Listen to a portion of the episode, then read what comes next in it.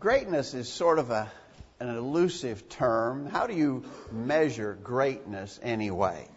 Well, that might be a little bit hard to answer, but I would go on to say I believe we recognize greatness when we see it. For instance, if you think about a great athlete, uh, again, what would make a person a great basketball player? What would make a person a great baseball player? What would make a person a great whatever kind of sport?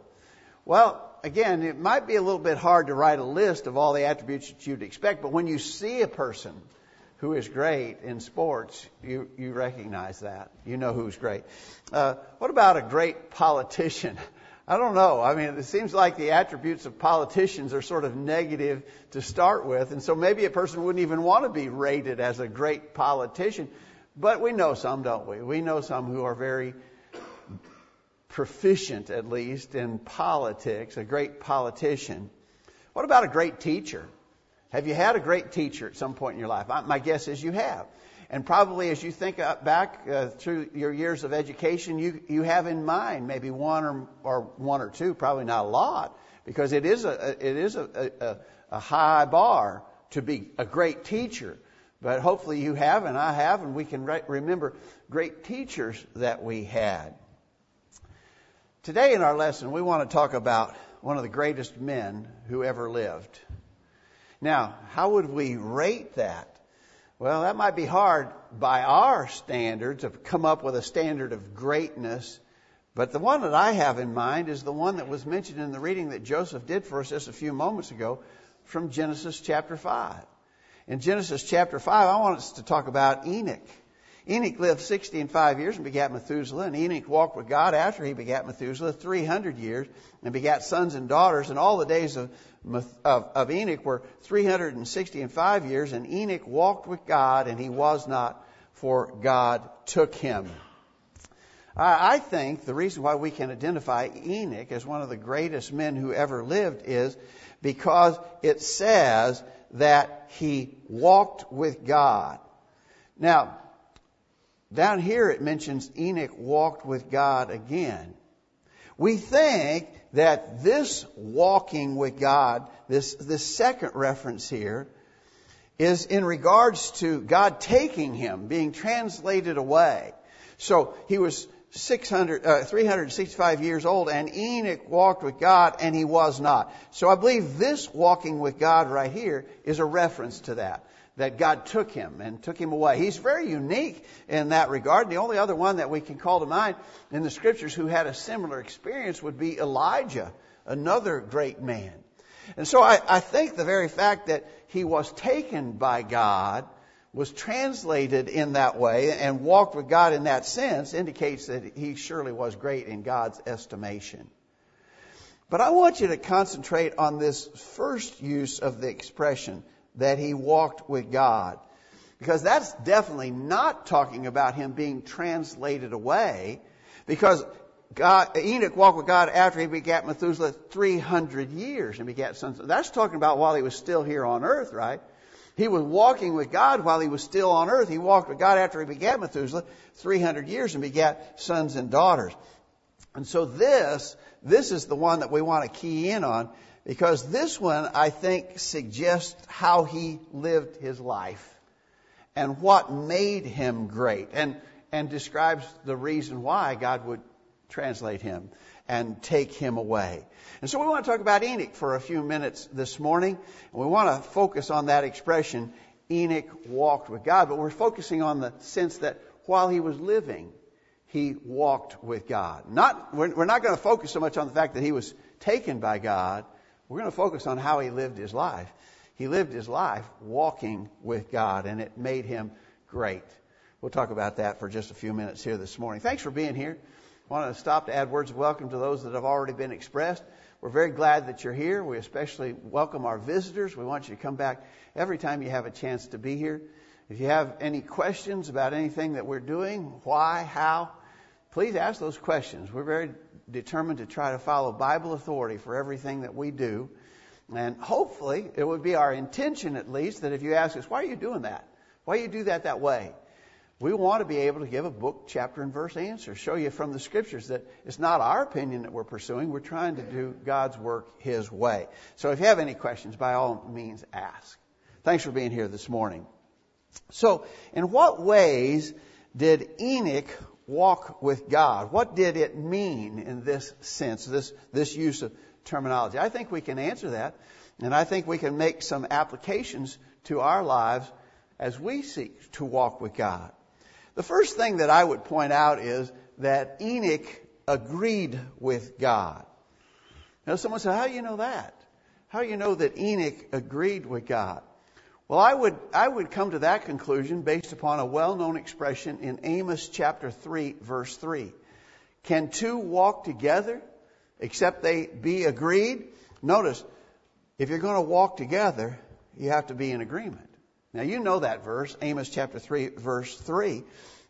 And so it says if you're going to walk together, you have to be in agreement about things. So it could never be said uh, that a person walked with God unless he agreed with God. Moses, or excuse me, uh, Enoch here, Enoch agreed with, with what God said.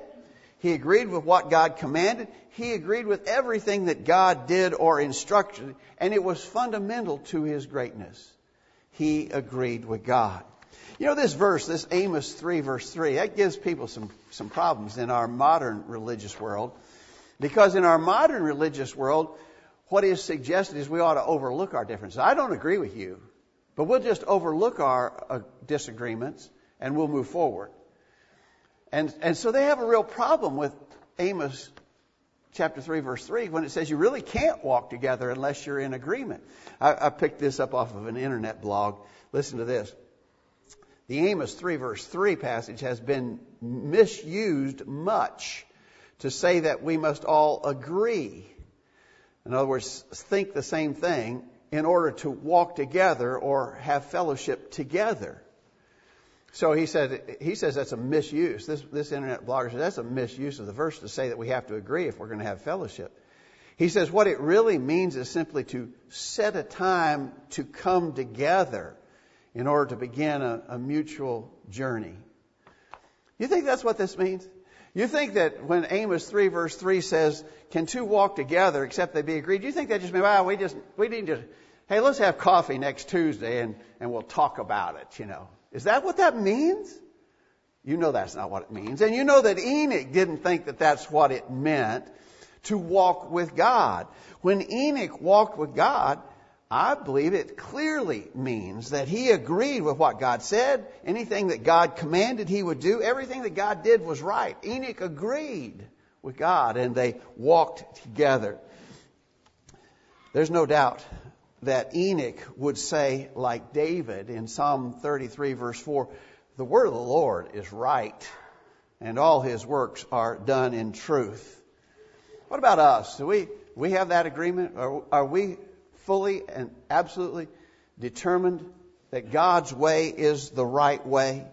Do we agree with God in everything, in all that He does, in all that He instructs, whatever He commands? Do we agree with God? I got to tell you, it's not true for everybody in the religious world because they want to disagree with God on some really some basic fundamental things. For instance, take the matter of baptism. I'll just use this as an, as an illustration of a point. Do people really agree with God and thus walk with God? 1 Peter chapter 3 verse 21 says, baptism doth also now save us. Acts chapter 2 verse 38 says, repent be baptized every one of you in the name of Jesus Christ for the remission of sins. And Mark 16, 16, Jesus said, he that believeth and is baptized shall be saved, but he that believeth not shall be damned. What about baptism? I gotta say, that really seems clear, doesn't it? We go through those verses all the time. We know those verses. Those verses seem really clear, but there's a whole bunch of religious people who say, ah, I don't think so. I don't really agree about that baptism thing. I was once studying with a couple of young Baptist preachers, and and I brought up some of these very same verses, and you know, one of the fellows says, "Well," he said, "that's what it says, but that's not what it means." well, it, it is what it says, right? It means what it says, and if we're going to walk with God, we've got to agree about that. That's pretty easy, pretty straightforward. You're not, but if, if you're denying simple Bible truths like that, then you are not walking with God. That's just the plain facts of the matter. We have to agree. Let me give another example. And it has to do with church discipline. We've talked about this a good bit recently, and so I'm not going to dive too deeply into this. But you know the verses that come up. We, we don't like it. It's unfortunate. We'd rather never have to do it. But you know the verses that come up that instruct us that if a person becomes unfaithful to the Lord, ultimately they must be disciplined by the local congregation. 2 Thessalonians 3, beginning verse 14, if any man obey not our word by this epistle, note that man and have no company with him, that he may be ashamed, yet count him not as a brother, an enemy, but admonish him uh, as a brother. In 1 Corinthians 5, verse 11, it says, I have in the same talk about the same matters. Paul says, I have written unto you not to keep company with such a one, no, not to eat. Well, I'm going to tell you, there's a lot of people who disagree with this. There's a lot of our own brethren who disagree about this. There are a lot of congregations that don't ever practice church discipline. And even when churches do practice discipline, there are members in those churches that won't follow through and, and be an active participant in the process to try and win back the erring brethren. And you know what they're saying basically? They're saying, I don't agree with God about that. I don't think it'll work. And if the church does it, I'm not participating. I'm going to continue to have my social fellowship with this individual. You know what you're saying there? You're saying you disagree with God. And I'm just using that as an illustration. You can't say you're walking with God if you're going to disagree about the things that God says and the things that He tells us to do. Do you see it? Let me give you one more example. Enoch was great because he walked with God, because he believed God and he agreed with God. But that's not true of everybody. What about this well well worn verse, Hebrews 10 verse 25? Not forsaking the assembling of ourselves together as the manner of some is, but exhorting one another, and so much the more as you see the day approaching. Do you agree with that? Do you agree that we should not be forsaking the assembling of ourselves together? Or do you think, ah, yeah, it's optional. I'll come when I want to, and I'll stay home when I don't.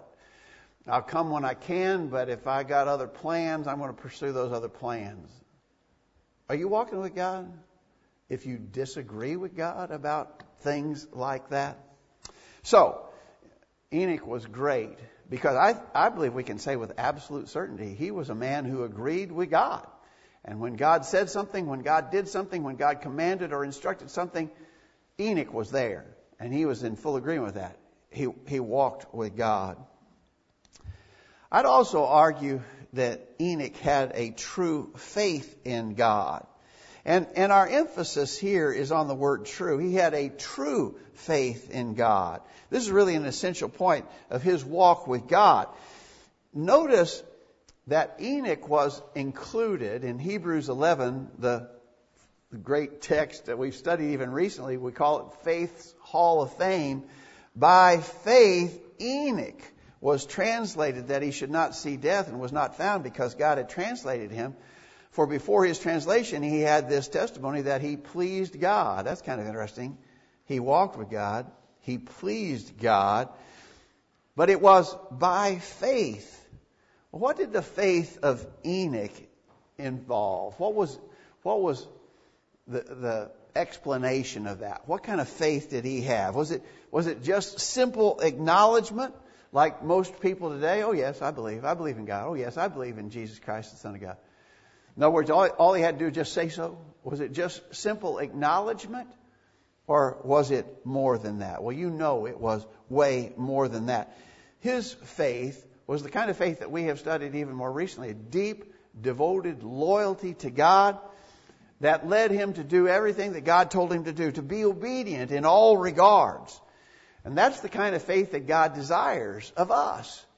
A faith in which we not just say it, but live it. We're going to show it by what we do. In Luke chapter 6, verse 46, Jesus said, Why call you me Lord, Lord? and do not the things that I say? That doesn't make sense, does it? Here's somebody who makes the, the, the, the, verbal acknowledgement that Jesus is Lord, but they're not doing what he says to do. Jesus says, that's not right. That won't work. That doesn't get the job done. Matthew 7 verse 21, not everyone that saith to me, Lord, Lord, shall enter into the kingdom of heaven, but he that doeth the will of my Father which is heaven. Again, here are the people who make the verbal acknowledgement, but they are not doing the will of the Father. And so to, to really have faith means that we must be obedient. In James chapter 2, we just began a study of James in our Bible class this morning. We'll, we'll, we'll quickly get to chapter 2, wherein James says famously, You see how that by works a man is justified, and not by faith only. For as the body without the spirit is dead, so faith without works is dead also. That seems so very clear. In Galatians chapter 5 verse 6, Paul definitely put faith and works together when he spoke about faith which worketh by love. Now, what about Enoch? Would you agree with me that he had that kind of deep, obedient faith? He had faith in God. It's what made him great. What about you? Would you like to be considered great in the Lord's service? I hope you would. I hope that we all would. I, I, I, hope that that would be our aspiration. That's what we're striving for. We, we really want to be great in the Lord's service. Well, we have a role model here, right? We have Enoch. Enoch walked with God. God, he was such a great man, God took him, translated him. We know what was behind that. He agreed with God and he had a true obedient faith in God. Let me suggest to you one more thing about the greatness of this man, Enoch. He was great in that he proclaimed God's message to the people around him. Now, the reason I know that comes from a couple of references. First, in the New Testament book of Jude. In Jude verses 14 and 15, notice, Enoch, the seventh from Adam, prophesied of these saying. Now, stop there for a minute. Understand the word prophecy. Uh, very often, and we all do this, but very often when we think about prophecy or prophesying, we think about telling what's going to happen in the future. And that does, and that certainly is a part of biblical prophecy, is describing things that will happen in the future. But it, it, in a very literal sense, it just means a forthtelling, to, to tell forth the, the, the word and will of God. And so Enoch did that. He prophesied. Enoch, the seventh from Adam, prophesied of these, saying, Behold, the Lord cometh with ten thousands of his saints to execute judgment upon all, to convince all that are ungodly among them of all their ungodly deeds which they have ungodly committed, and of all their hard speeches which ungodly sinners have spoken against him. So I, I, want, I want you to, uh, so we're talking about Enoch and key in on the fact that he was a prophet of God. He told forth the word of God. So, what would you say about Enoch? Part of his great that was included in his greatness. He he was not timid to proclaim God's message to the world around him. Would you be great? You want to be great? Then this is a part of it. And we need to imitate Enoch in this regard. Now, let me give you a, specific uh, example of Enoch prophesying. I think this is rather unique. You may have seen this before, or many of you I know have because you've studied it with me. Back to that Genesis 5 genealogy that we read just briefly earlier. Look in Genesis, uh, Genesis 5, verse 1.